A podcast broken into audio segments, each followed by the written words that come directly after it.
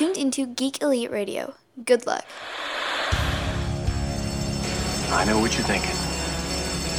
Did he fire six shots or only five?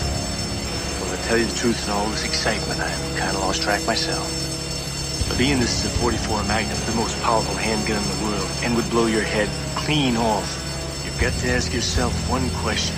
Do I feel lucky? Well, do you, punk? So, you know, there I don't know, there wasn't too many great movies out to go see the last couple of weeks. Um, I actually checked out The Snowman. Have you heard about this? I think I I really haven't heard anything from anybody that's watched it per se, but uh, I do know that it's like a horror film that's based off of a novel that stars Michael Fassbender. It does star Michael Fassbender, and I can see it being based off a novel, but I wouldn't say that it's a horror film. Like, not even like a slasher film. Like, if anything, it's more of a detective story. Um, I mean, essentially, there's Hmm, this. that's there- interesting. Yeah, there's this serial killer um, who is leaving his trademark snowman at, at his uh, um, his or her victim's place, and uh, Michael Fassbender plays a. I, I guess there it's in Norway. Sorry for being a dumb American. Don't really know my places outside of America, but um, yeah, he's like a detective who at one at one point was huge. Like he was he was the the guy. People they studied him at the police academy and stuff like that. But now he's kind of more of a, a drunk that um, is is like a lot worse for wear. But uh, they the the the snowman starts to send him letters to like basically to catch him and stuff like that, and you know, kind of Zodiac killer kind of esque. And uh, you know, it's a lot about him trying to get his his life together, or Michael Fassbender trying to get his life together to catch this guy, and um, it it's kind of a weird move. Like, and and by weird, I don't mean like weird as in, uh, I don't know what's a what's a a weird movie. Um, uh, what's that? Uh, wh- why why can't I think of that movie? What's what's the movie What's about? Jennifer Connelly and Jared Leto and about drug use. Requiem for a Dream. Yeah, there you go. Requiem for a Dream. It's not like not weird like that. I don't know if you'd call that weird or not, but uh, it's just weird in the way that it's put together. Like it's very disjointed. You know, uh, it. Mhm. You get this. I mean, I'm trying not to do anything with, without spoiling anything, but you you know you have this killer who's very intelligent. You know, lots of things have to be just right for a lot of the plans to work. But then he makes a lot of dumb mistakes, so it's it doesn't really fit. And then you have Val Kilmer in the movie as like this detective that the snowman went up against before and I don't know what it was, but they like it seemed like they gave Val Kilmer like this CGI mouth, and then he doesn't talk. It doesn't sound like it. I don't know. It was it was a very off-putting That movie. Sounds super strange. it was really strange. So uh, I didn't know what to think of the movie. Like I, I came out of it, I figured out who the killer was like early on, and I just I don't know. I, it I don't know. I don't. I don't. I know I didn't like it, but I don't know if I hated it. It just was weird. Yeah, it definitely sounds like they made some very interesting choices on that. And I feel like it's perhaps also mismarketed too, because I would have, I mean, I wouldn't have really assumed that that was like a more traditional detective type narrative. Like it completely seems from the trailer to me, at least, like a, like a more horror film type of situation. That's interesting because I don't think I don't think I ever really saw a trailer for it. So I, I'll, I'll, the only reason why I went to see it is because I saw the the poster, and the poster is very Zodiac esque, and I was that's why I guess I was more intrigued by it because I was thinking it's a detective story and you know mystery, uh, find the killer kind of thing. Uh, and Mhm. that's why I was interested in because those that's kind of like right up my alley and the type of movies that I like. And yeah, I don't know, because there's no there's no real scares in the movie, so I wouldn't call it a horror movie at all. Hmm. But then again, that gets into right into what we've talked about really many weird. times about how marketing has been real amiss as of late in movies. Especially lately it does feel like you said i know and i think we've talked about it a number of times on the uh, on the actual podcast here too about how there's a lot of films that um, I, there was the bruce lee movie uh, that came out not too long ago Yeah, Birth Uh, of the that- Dragon. yeah that seems like it's a bruce lee movie but yet kind of really isn't a bruce lee movie so very very strange stuff indeed Yeah. So, uh, yeah, I mean, I wanted to. I guess I wanted to like this movie more just because of the the pedigree. Um, I, I actually I don't really know who the director was. Uh, I, guess- I guess I could look that up real quick, but uh, Michael Fassbender being in it. it- I really expected more, and you know, with Val Kilmer being in the movie, I was like, "Oh, well, that's interesting." You know, I don't think I've seen him in anything since Kiss Kiss Bang Bang. Mhm. Uh, I can't. I, that, yeah not that I can think of. that's the last thing i think i saw them in so uh, and then uh, one of the female characters I, I remember from something else. Uh, i can't quite put my um, finger on it at the moment but I, I, I oh rebecca ferguson. She was you know she was from um, uh, mission impossible ghost pro no rogue nation. Uh-huh. Yeah, so she she plays a she's the one she's like the up and coming detective that studied Michael Fassbender's uh, cases when she was in the academy kind of thing. okay Yeah. And then she has ties to uh, Val Kilmer also. So it's it's an interest I don't know. Toby Jones is in the movie. Uh, And this just uh, came out, right? Like this is um, pretty a pretty new release, if I'm not mistaken. Yeah, it's like two weeks ago. It came out October twentieth, so a week ago. Yeah. Hmm. J.K. Simmons is in the movie. Oh, Chloe Sevigny. so you didn't you didn't see any any trailers for this, uh, right? That's what you're saying. Yeah, not that I could remember. Hmm. So, uh, let's see who, who the director is. The director is Tomas Alfredson. Uh, anything that he's done before? Director of The Snowman, Tinker Tailor Soldier Spy. Wow, that's a lot of time in between because 2017 is Snowman and Soldier Spy was 2011. Yeah. Not only that, you mentioned the name, and I I didn't I couldn't even think of one movie that that person had directed before. So Uh, he did the original "Let the Right One In" uh, before it was American version with Matt Reeves. Let Let Me In. You know about the vampires. yeah, yeah, Yeah. Yeah. You know, so I Oh, mean, that's that was a really cool movie. I enjoyed both uh, um, iterations of of that film. oh, see, I never saw "Let the Right One In." I, I saw "Let Me In," and I did not enjoy it. Yeah, it really doesn't stri- uh, strike me as your type of film, though. Either way, either one of them doesn't really uh, strike me as something you'd really be into. So I wonder if that. I mean, because you take a, and I don't know how how similar is "Let Let Me In" to "Let the Right One In." Um, it's been a little while since I've seen them, but from what I recall, they were they were pretty close. Actually, I know there was a few things that they changed here or there, but for the most part, from what I recall watching it, it was it was fairly close. See, like, so I would say because watching "Let Me In," obviously it's about vampires, but not. I wouldn't consider that a horror movie. That's like uh, a drama about a, a you know a, a little boy that encounters a vampire. I guess is the best way to put it. Would you put it as a horror movie?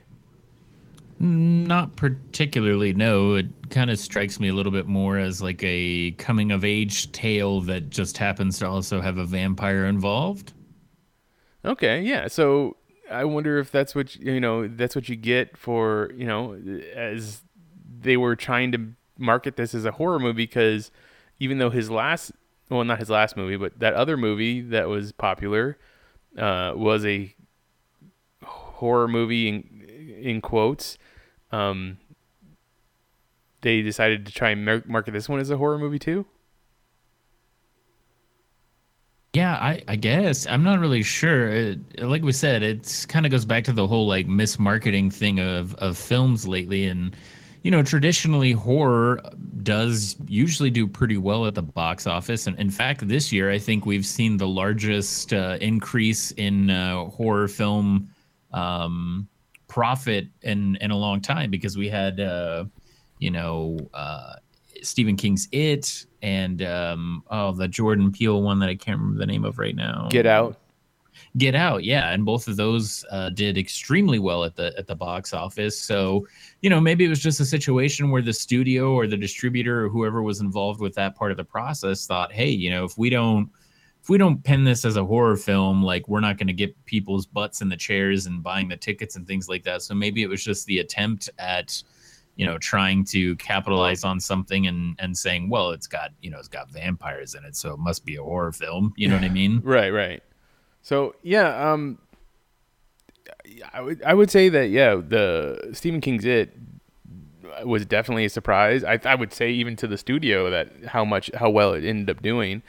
Uh, was it highest grossing uh, horror movie of all time now?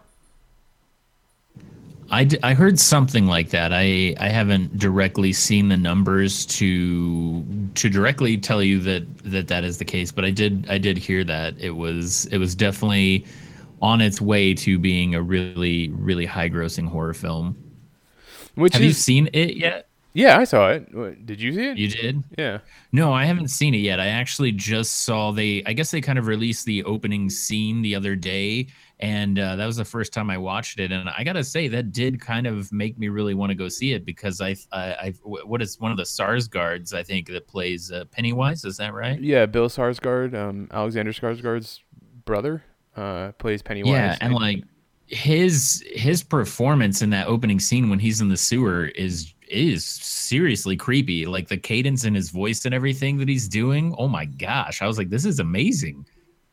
Yeah, once again though, I wouldn't say that that movie is that much of a horror movie. I understand that the the the material or the uh, you know the plot points it, or lend itself to horror, but more than anything, I would say that's kind of more of a kind of more of a psychological thriller because of the way that they they attack the material i guess is the best way to put it. Because a lot of the stuff I, I don't know maybe it's just because i'm an adult or you know the fact that it's a it's a clown that's atta- attacking them. I, I feel like it's handled more with a comedic touch um, but for the fact that it needs to be uh, scary because these kids are being scared which you know plays up to a whole point.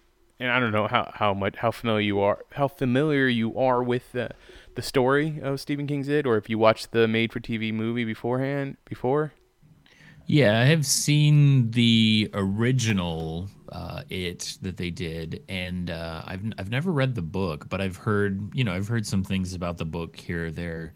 So I wouldn't I wouldn't say that I'm like super super familiar with it, but I, I at least know some of the stuff that goes on with the the story. Well, I, I just like I, one of the things that I wanted to bring up is that like a lot of what Pennywise, um, you know, his power derives from is from what the kids believe in, and what the people of the town seem to believe in. So, uh, obviously, if if he's getting his power from you know the the kids' imagination, what they are afraid of is going to be quite childish and and and and silly and stuff. And I think that's I think that's what a lot of people were not were missing in that movie because I, I heard a lot of, of people coming out of it saying it's not scary. I don't understand, and it's, it's like I don't think it's supposed to be scary. I think people have put that connotation on it because one one because it's clowns and two because it's Stephen King and three they probably watched it the made for TV movie when they were a child and it started off this whole kick of you know being afraid of clowns. But uh, I don't I don't really think it's supposed to be scary in that way. It's supposed to be more scary in the way that your mind is making the shit up. Yeah, and I mean I think that could make sense. Um, I don't know that I'd say that it kicked off people being afraid of clowns. I feel like that's naturally something that's always been there. Um, the same way that people just have irrational fears about things. I think Stephen King kind of realized that and and you know tried to placate to that and and use that as a as a source material.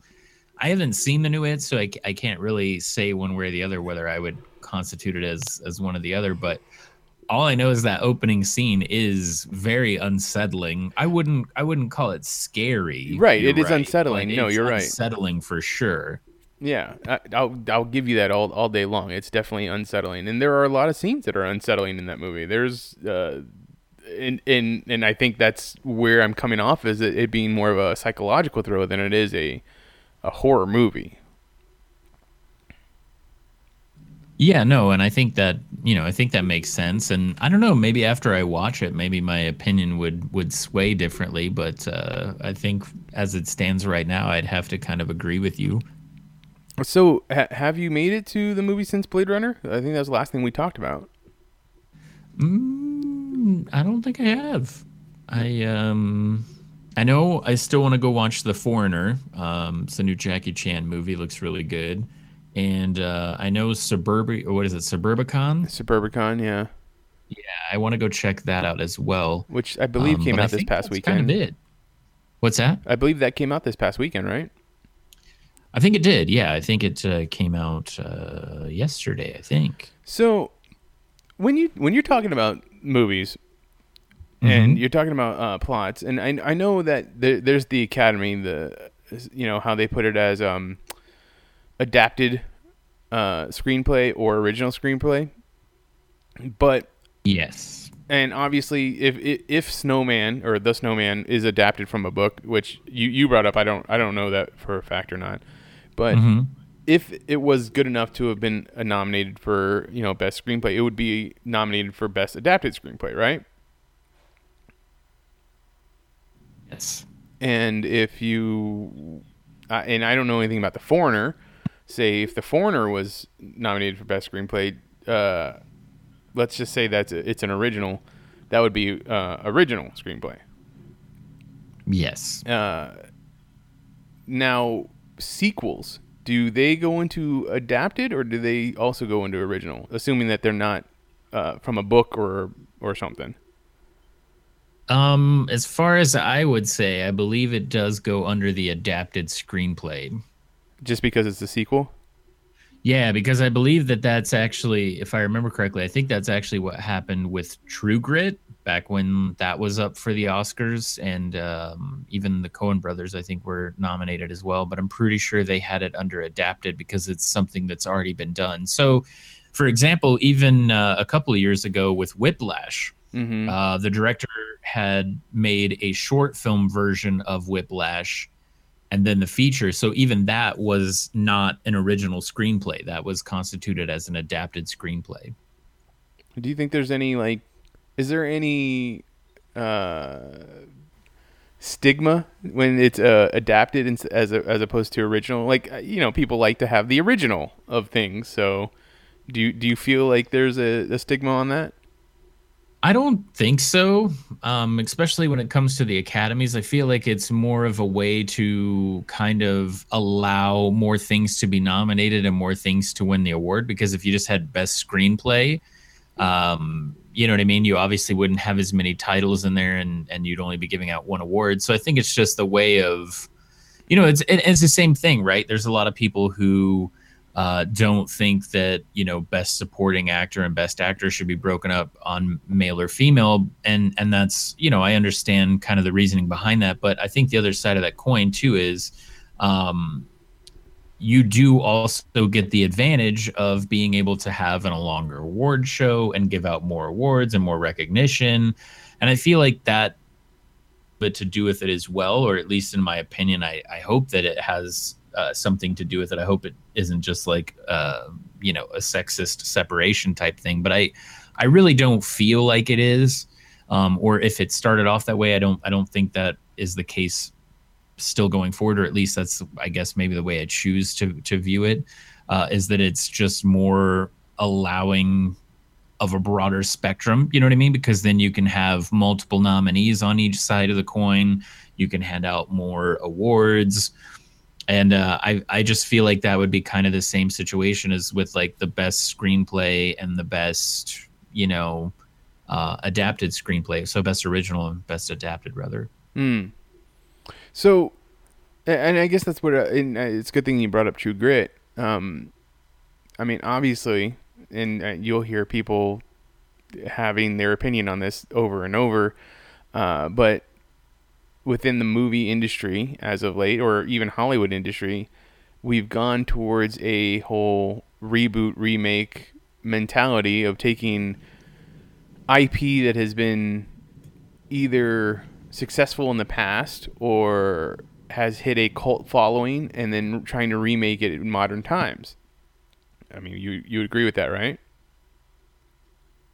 Yeah, absolutely. Um, do you think that with the fact that this year in particular we've had so many things that have been reboot, remake, sequel, uh, that genre as opposed to original. I mean, even look. I mean, you take take a look at uh, like what you said, Foreigner. I mean, I have no idea if it's adapted or not, but it's not really getting all that much. I, the only reason I've seen the trailer for that is because of social media. I, I, it's not like it's it's getting a hard marketing push. Um, so with these original ideas not getting that far, I mean, Get Out, Get Out is an original idea. It's only been, I think, it's only been getting the, the fame that it's got because of how good it is and how you know people have talked about it. But I don't feel like the marketing for that was was really pushed hard.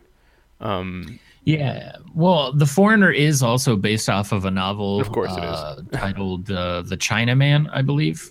okay, Uh, so that that wouldn't be an original uh, intellectual property either. But I do I do know what you're saying, and I, I think the biggest thing behind that is is that it's just the trend in the industry right now in general because of of all the other problematic situations that the industry is having. You know, it's why we're seeing not only are we seeing less and less marketing for for films, both on the blockbuster side of the scale and on the smaller scale, and then of course the independent scale, but you know there's there's a lot of different things in play here but you know you're right i don't remember seeing a whole lot of of marketing material for the foreigner um which arguably i would imagine didn't have probably that big of a budget but like into a comparison um we look at something like blade runner or like Blade Runner 2049, like there wasn't a whole lot of marketing for that movie either. And so I feel like that's been kind of more and more of a trend and I and I think a lot of that has to do with the fact of of where Hollywood's at right now in terms of its ecosystem. Um you know, you've got so many things that are changing in terms of the the box office uh, revenue being on the decline uh, since 2005, as well as box office attendance has been drastically dropping off. Um, I was reading a little bit earlier that this year is actually going to be the worst uh, financial year for uh, the box office domestically in the past 25 years. Uh, it's currently down about 12 to 13 percent over last year, and a lot of people are predicting that by the end of the year it'll be anywhere from 15 to 20 percent under what it was last year so i mean i think you know when you have these movies um, especially your larger films you know they have a lot more invested interest. They got to make sure that they're getting people in there. But if it's a movie something like the foreigner which you know let's be honest it probably didn't even have you know i don't know it probably only had maybe like a 50 million dollar budget or under. Um, so i mean when you have that kind of budget and most of that goes into your actual film you don't really have a lot left to market it, which also costs an exuberant amount of money to make sure that you're hitting all of the different areas of of marketing now because now you still have standard TV, you have, you know, um, before movies go live that you have to pay for, you've got all the different social media sites that you have to kind of pick and choose which one of those you're going to pay to market on and how you're going to market it and then you know who the target demographic for this is and how you're going to reach them. So i just feel like there's a lot of changes and i think i think to a certain degree that's not only why we're seeing less marketing i think that's why we're seeing more and more misrepresentational marketing of what the film actually is. So i think these companies are doing you know in my opinion stuff that i don't agree with um, to market the film in a way that they think will bring in a bigger, broader audience versus kind of saying, hey, this is what our movie is. You should come watch it. And, you know, the other thing that I think is particularly fascinating about marketing and trailers that's been kind of on the upward trend lately, too, is giving huge and huge amounts of spoilers out during the trailers. Uh, Right. Spoilers that completely alter the experience that you would have in the theater if you didn't know that information. So I don't think currently as it is, I that the marketing that we're doing as as an industry is really helping our industry as a whole and these movies on an individual level. Yeah, I you know, and I have to agree that, and I, I think you're right. It's bringing, it's, it's it's bringing uh, evidence evidence that we're we're seeing is of the decline of, of the movie, not the decline of the movie industry, but the the fact that they're losing money. Um, I think that along with the idea that you know, I know there's no uh, particular cord for people to cut as as they do with uh, cable TV or satellite TV and stuff like that. But I think that that mindset is is the same. Um, the idea that you would have to go to a particular place to watch something uh, that's already set for you, as opposed to you watching what it is you want to watch when you watch when you want to watch it. Uh, that's the idea um, that more people were not going to the movie theaters, and then I think the idea is also that, um, and obviously I have I have no real backing for this, but I, I would think that the mindset is that uh, people go to these bigger budget movies in the theaters because it, it seems like an event. They've they've tailored stuff to make it seem like an event. So you are going. You're not just going for yourself. You're going to celebrate something with a group of people. Uh, that's why you get you know stuff like Marvel movies or Pixar movies or um, DC movies, you know, that are are huge. Lots of money are obviously spent in not only the production but also the marketing for them, uh, because it makes people feel like they're a part of something bigger. Whereas smaller, yeah, it's but true. well, it's just- Um, sorry, no, go ahead. I was just gonna say, No, no, whereas go ahead. at smaller budgets, obviously they don't have the money to do that. So, and and nor do maybe the movies are supposed to feel that way. So, you know, it, it- people were rather would rather wait till they can get it at home on their DVRs or at home on their uh, you know their streaming device. Well, yeah, and and that's what I was gonna say. You know, they they are kind of uh, there's a lot of industry analysis that's going on right now, and there's a lot of people that are are are in pee pants mode, and if they're not, they absolutely should be, um, because that's one of the other things that I was reading about earlier too. Because you know we had kind of talked about you know what we were going to talk about today, and uh, you know this was something that kind of came up, and so I was kind of trying to research a little bit. But um, yeah, so I mean, since 2005 um like it's it's been millions and millions of people that are dropping off of of going to the theaters. And uh, i found this uh, research that was done by the uh, mpaa that i thought was particularly uh, frightening. And it is that uh, so people that go to so this is a 2016 uh, so just last year um, research study that they did on the us and canadian population to find out who was going to the movies and how often and so what they found was that only 11% of the US and Canada population were going to a movie once a month. Only 11%. 51% went less than once a month. So indicating that at least one month would go by before they saw a movie, and probably in most cases a bit more.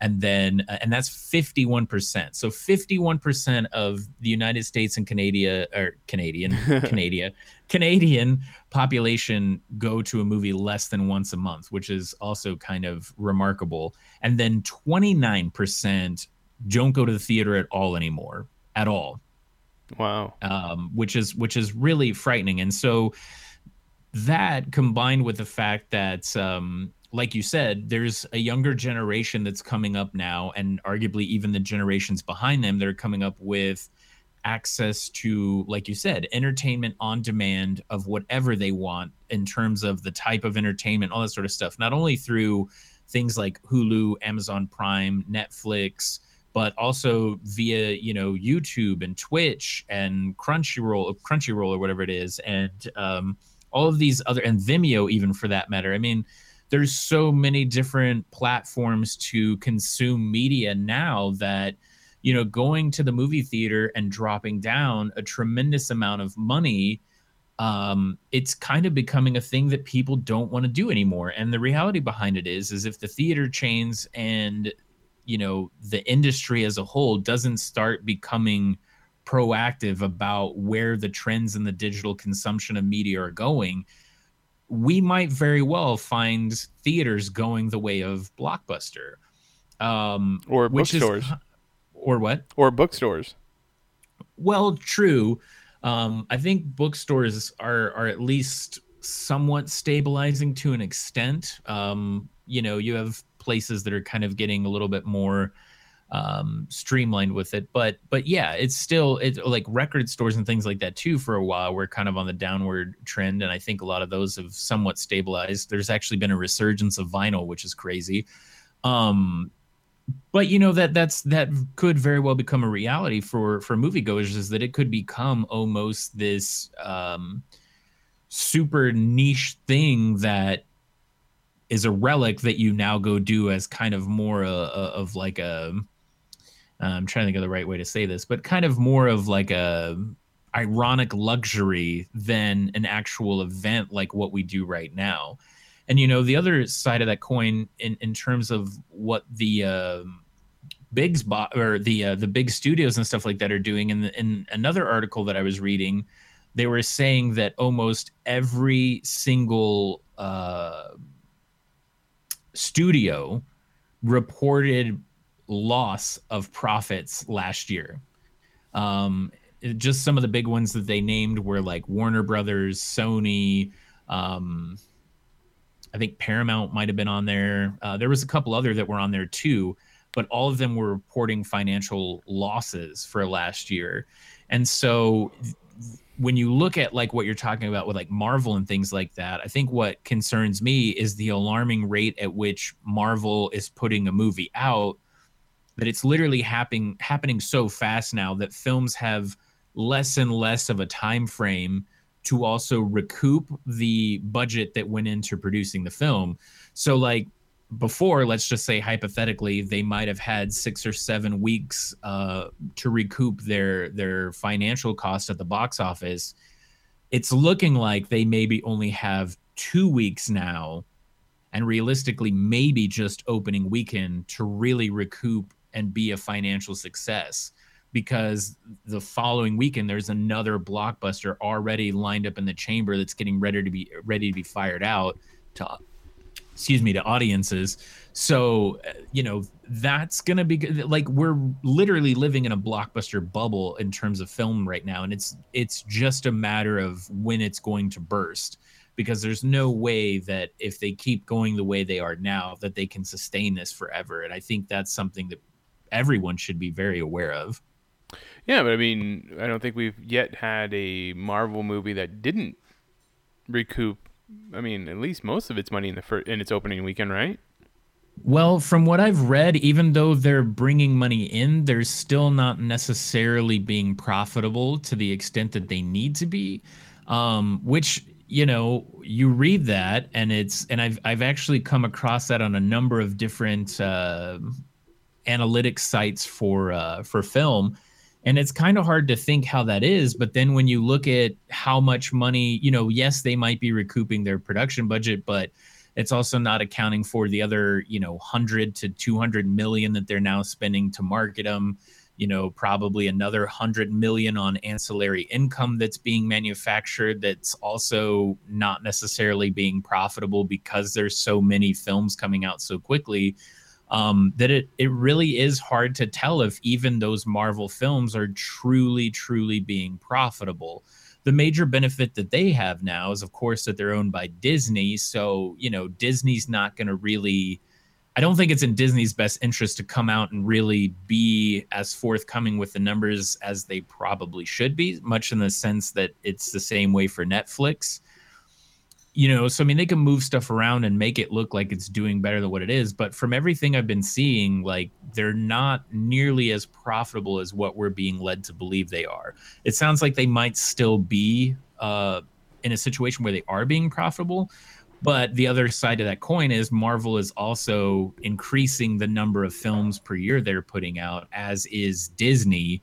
So somewhere in here, it is going to start cannibalizing itself as well if the trends at the theater continue as they are, which um, at this point, there's really nothing indicating that they're going to change in a positive direction.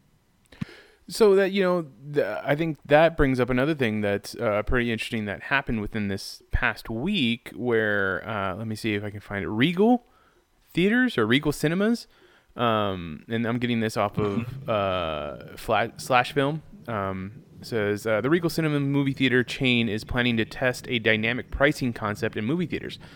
Uh, what does dynamic pricing in movie theaters even mean? Regal is teaming up with ticketing startup Atom Tickets uh, ATOM, Adam, uh, for this test in several markets in early 2018. Regal CEO Amy Miles told analysts during a third quarter earnings call that changes to the, the to the historical uh, pricing structure have often been discussed but rarely tested in our industry, and we're excited to learn even more about how pricing changes impact customer uh, how pricing changes impact customer behavior.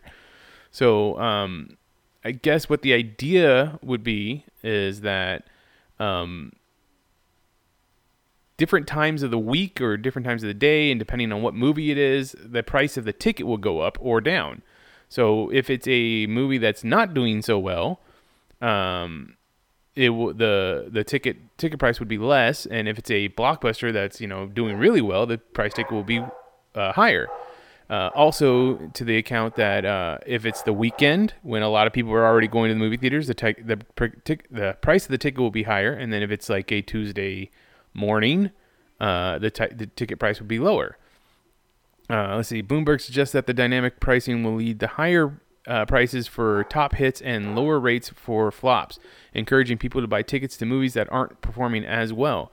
This also makes sense as the movie theaters are dedicating a whole screen to a film regardless of how many people buy a ticket, and thus often losing out on their investment. Uh, imagine paying less for uh, paying less to see Blade Runner 2049 because the theater theaters are less full.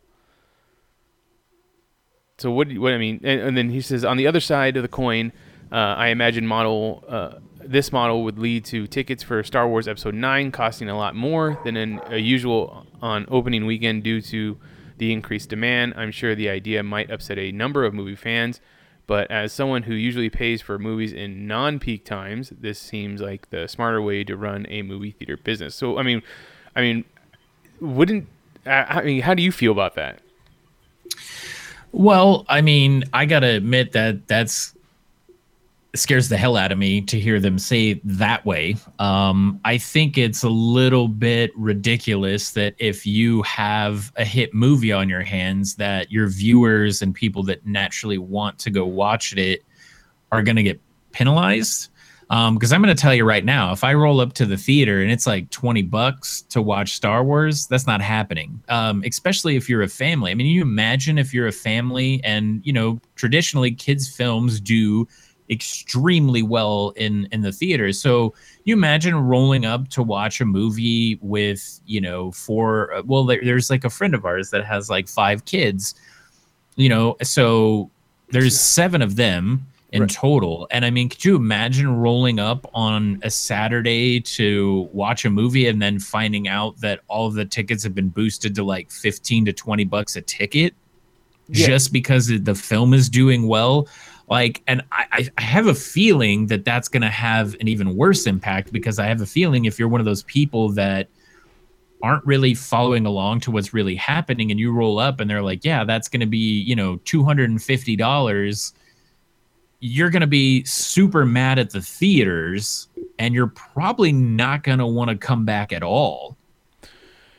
Yeah, exactly. I, I don't see how this is a, a, really great idea. And even if it even if it works out, like I said, I don't see this working out for the theaters. Like, if the idea is that uh, maybe we can drive more people to come see movies during the week as opposed to just the weekend, uh, now the theater has to uh, plan out for how many employees they're going to have on weekends or on the weekdays. You know, maybe on the week on the weekday on a Tuesday afternoon, there's no need to have, you know, uh, the the amount of employees that they would have on a Friday afternoon. But now, if you're driving more people to work on the week, you're going to have to have a you know full time staff. You know that's available all the time. So now the theater itself is putting out more money to employ more people because they have an influx of uh, customers on days that they don't expect it. Uh, and then the ticket price will then go up even more because they have they're having to pay for more employees, right?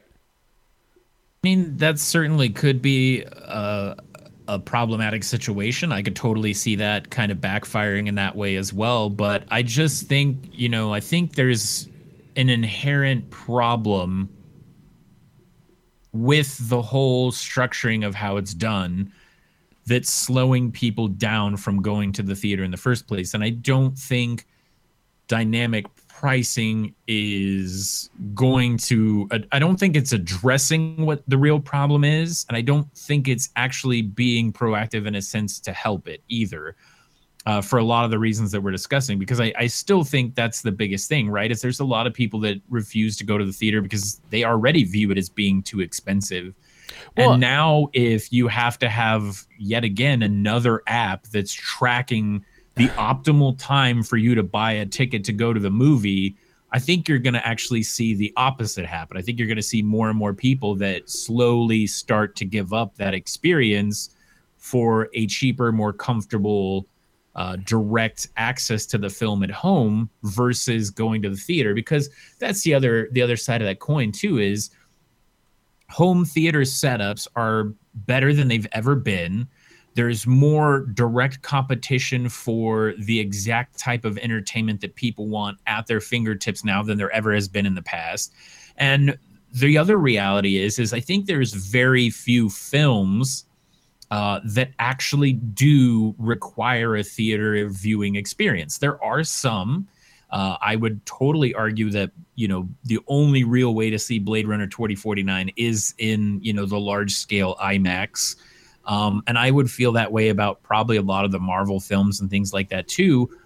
However, um, you know, when I sit there and I think of something like The Foreigner, which full disclosure, I haven't seen it yet, but when I think about that, you know, if that movie was playing in the theater or if it was also available on, you know, video on demand that I could rent it for maybe 10, 15 bucks and watch it in the comfort of my home and not have to spend money on gas, not have to spend money on dinner, going out, not have to spend money on concessions and, you know, dealing with other people ruining my experience in the theater because their cell phones are talking or whatever like it does start to become a lot more of an attractive option for movies that don't necessarily have to be viewed in a theater type experience.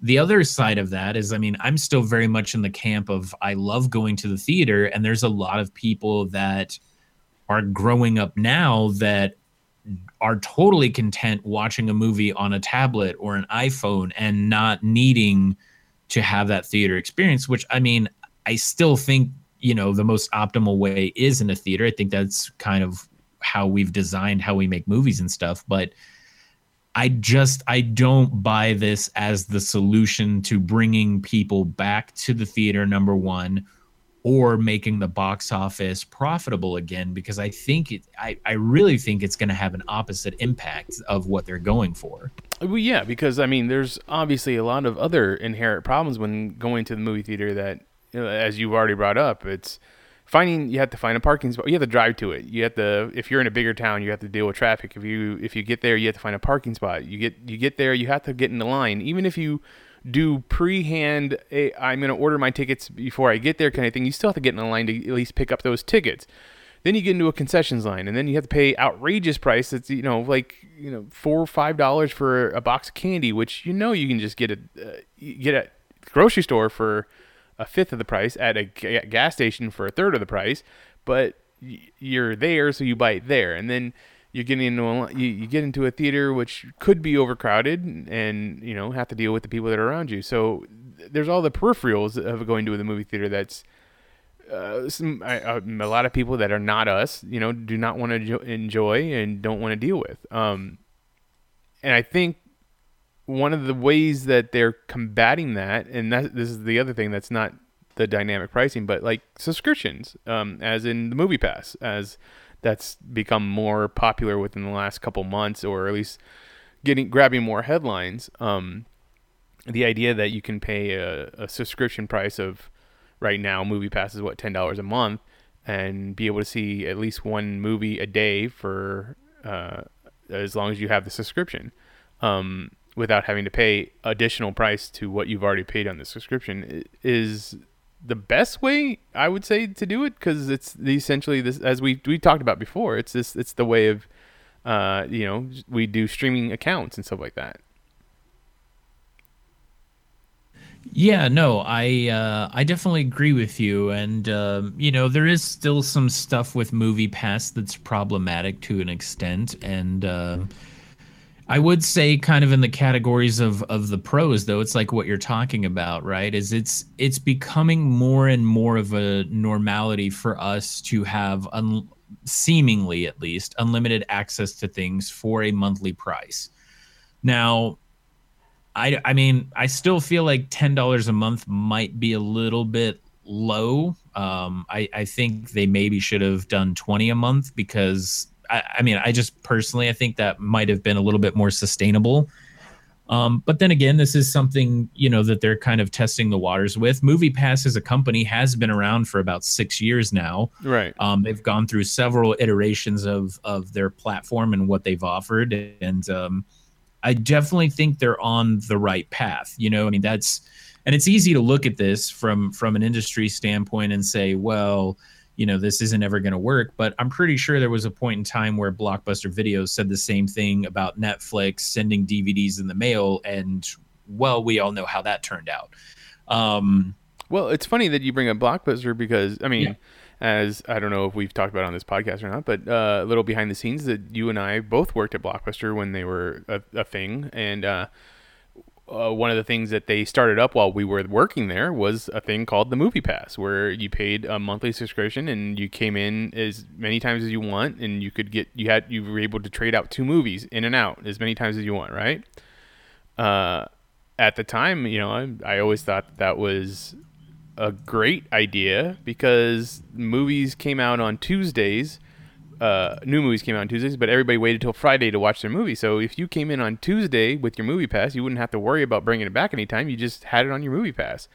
So I think uh, the so it guarantees you to have a movie for the weekend is what I was trying to get at. But uh, I think that the the the movie theaters going towards a subscription uh, based thing in which I assume that every theater is going to have their own model of it. Not uh, Movie Pass will then be pushed out because people uh, the theaters won't be able to, or no theaters are going to want to participate, as we've seen starting to happen, or at least they've already happened. Well, I think that's I think that's the initial resistance from a company that's unwilling to or, or an industry even that's unwilling to change that's reactionary instead of being proactionary. And that's exactly what you were talking about. Even with the blockbuster movie pass that happened well well well into the life cycle of of Netflix. And the problem there was is that Netflix had already taken a foothold and it wasn't it was too little too late. Right and I think the same situation applies here. I think if these these theater chains and these studios don't start getting behind and really pushing for Movie Pass to become that platform, I think they're in trouble because the other side of that situation is is that as it exists currently, which this is one of the things I was going to talk about that does bother me about Movie Pass and how they're representing themselves. If you go to moviepass.com, the very first thing that pops up says Movie Pass any movie, any theater, any day. That's not true. No. That is 100% not true. It and then not. right below it, it says all major movies, all major theaters, no commitment. Again, that's not true. Um, it doesn't work at all major theaters, as we know now, especially in our area. Uh, it it omits one of the largest theater chains in the Southwest, which are Harkins Theaters. Um, now, whether that's because Harkins doesn't want to be a part of it or not is irrelevant. It's the fact that they're still marketing it that way, and that's that to me is not a conducive way to go about trying to change things right? Is is you need to be very transparent you need to be very clear about what you're doing. Um, the other side of that coin is is you're right. Amc is trying to get out of their deal with movie pass which i think is absolutely stupid um, they've come out and said the reason that they they are trying to get out of it is because they think it's detrimental to the film industry because they don't view it as sustainable. And they think what's going to happen is that people are going to get into the mindset of paying $10 a month to go watch um, one movie a day in the theaters. Uh, it also excludes uh, 3d films. It excludes imax movies um, that sorts of things. I thought I Uh, thought for but- 3D films though, I thought for 3D films they they just you just have to pay the difference. Well, yes, but in their description of what's on their website, it doesn't cover the cost of a 3D movie. Okay. Whether you pay the difference or not to make it cover it, I, I you would know better than I on that. But on their site, it specifically says a new 2D movie. Like it completely omits 3D films uh, to in, in its entirety and IMAX.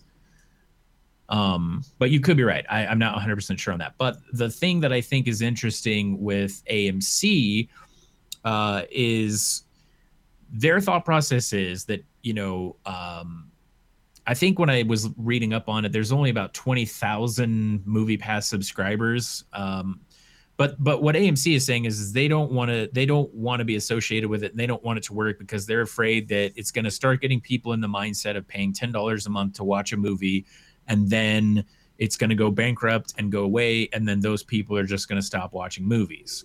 Well, I think the reality is is for most people that this is targeting are people that are in that you know 29% uh, according to the MPA that never go to the theater or the 51% that go to less than one movie a month indicating that maybe they see one movie every 2 months in which case it it would fall in line similar to how most gym memberships would where you're paying for it but the reality is is the bulk majority of people that are paying for it aren't using it Right.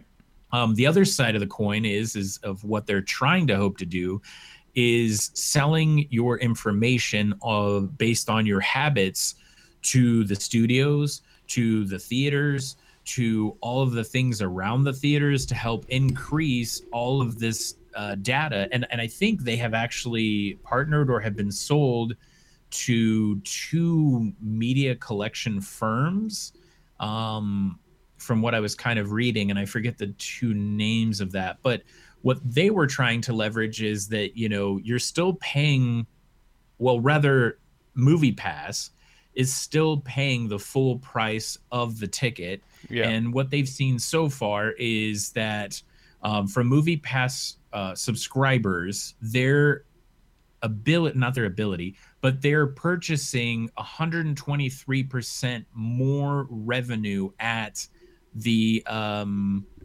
concessions than non-movie pass subscribers which most theaters make like you said more money off of the concessions because they have like a 100 to 400% markup on the concessions. Um, the other thing that they had talked about was if they could get you know movie pass into the multiple millions of subscribers they can leverage all of that statistical data back to stuff like uh, I think one of the one of the companies they referenced specifically I think was like TCBY, which is like a frozen yogurt shop Mhm. that they could leverage um you know where you do a monthly subscription and with that monthly subscription you also get like dinner dessert and a movie and everyone's still making money because of the way that they're leveraging this data by getting people to those locations in the first place. Uh, which to me this makes a lot more sense than saying well we're going to dynamically price movies and movies that are doing uh, very well in the box office are going to start costing even more money whereas like if a movie's not doing well it's going to cost less money i don't think that that like to me movie pass does a better job of addressing getting people out of their homes theater and spending money at those theaters and at the establishments around that theater. Because you know that's the thing like if you could literally go and do dinner and a movie and all that stuff and it cost you maybe 20 bucks versus I mean, it's still obviously probably a little bit more than that, but you know, hypothetically, if it cost you like twenty to forty dollars versus a hundred dollars, you know, people would probably be a lot more likely to go and actually visit a theater and go in to watch a movie. I think it also does answer the same situation of helping those smaller films out because people are like, well, if I don't like it, I'm not really out any money. So let me take a chance on it. Let me go use my movie pass card today on this one. And if I don't like it, then I'll, you know, I can leave or I can finish it because I'm not really spending any money on it. And I can come back tomorrow and watch that other movie on my movie pass that I really wanted to see, which now means that you've gotten two visits out of a person who before that or only went once a month and now they're potentially going and buying concessions on two nights out of the month instead of once every two months Mm-hmm. and to me as a theater chain i don't know how everybody's not hopping on board to start leveraging this to their advantage because i think if they could make this work in the way that they're hoping to and in a similar format to how a lot of the other streaming services uh, have done it I think it's a it's a really big win for the industry as a whole. To be honest, from my perspective at least. You know, and I, I would say the same thing. I would think that that the, the movie industry and the theaters, and specifically, would would revel at this idea because of the the concession um, part. Uh, now, uh, as you noted, you kind of noted earlier, is that I I myself do have a Movie Pass um, subscription because I, I wanted to give it a try and I I wanted to bring up that I, this past week I got an email from them saying that they are now partnering up with a new um, movie streaming website called Fandor, and that uh, if I add two dollars onto my subscription of ten dollars a month already, uh, I would have access or two dollars a month for the first twelve months to Fandor. Uh, I would have access to Fandor and, and their thousands of movies that they have on their streaming website. So, thus, uh, as you were saying, they're already expanding their idea of uh, what the movie pass consists of. Maybe maybe it will go to TCBY also, or then also you know other places to go along with it. But uh, you know that's it, obviously there's already a thing. It's already a growing thing. Yeah, and that's uh, that's like kind of what this article that I, I, believe they were interviewing somebody from Movie Pass. That's kind of what they had had said. You know, is that that was their ultimate goal, and that was the way that they were going to drive profits was through this analytical data of getting people to these locations as well as you know i'm sure somewhere in there they could probably even start leveraging advertisements in a, in a strategic way as well which you know anybody that's followed google knows that that's how they make the bulk majority of all of their revenue is off of uh, ad rev. And uh, yeah I, I just i don't i don't see a world in which this doesn't become a thing at some point. It, and, and i do think it's a like because I'll be honest, the only reason I don't use Movie Pass right now is because it only seemingly works at basically for well for my location I should say based on where I live. It only works with AMC theaters and I do not like AMC theaters. I I I don't enjoy going to them for the most part and I don't enjoy their concessions for the most part. So like if they could get this deal brokered out with like Harkins, I would be there in a heartbeat. I would do it so quick. And I would I would totally think that this would be something also extremely beneficial for Harkins as well because you know they only stand like that's the biggest thing right? Is the biggest thing we need to understand is that essentially you are still paying full price for that ticket. There is no loss of ticket revenue as it currently exists. So the only thing is is that theaters stand to have more people coming to the movie which has to translate to more money being spent in that theater. I don't see a way that it doesn't. Yeah, exactly. I mean, if you're not spending 40 bucks on a on a ticket or on two tickets to go to the movies, that that that money is going to go towards the concession stand. I mean, people it's just obvious. So uh, yeah, I'm I'm glad that uh, we were able to talk this talk about this. So uh, if anybody else has some ideas or themes or or things that they want to talk about with uh, movie subscriptions and movie pass and stuff like that, we'd love to hear it. So if you want to get a hold of me on Twitter, I'm at agent underscore of the underscore bat. Richard's also on Twitter as At Ray Cohen, R I C O W N. Uh, the rest of Geek Elite Radio is at Geek Elite Radio on Twitter, at Geek Elite Radio on Instagram, and Facebook.com backslash Geek Elite Radio is our Facebook page. Uh, fa- GeekEliteRadio.com is our uh, website. Check out archives episodes, archive episodes of this podcast and other podcasts on the Geek Elite Radio Network.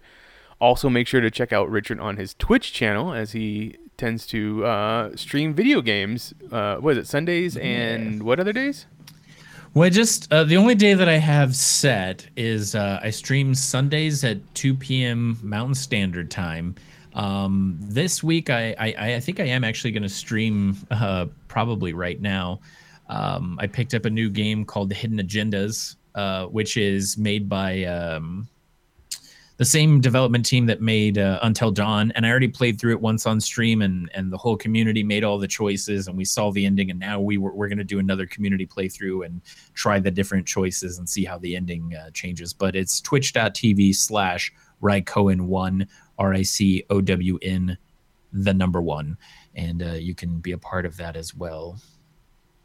There you go. So uh, definitely many ways to get a hold of us and talk to us and interact with us, and we'd love to we'd love to do all those things with you. So uh, until next time, this is the Mitch and Rich Show on the Geek Elite Radio Network, saying always remember to geek out. Geek out. We now return you to your regularly scheduled program.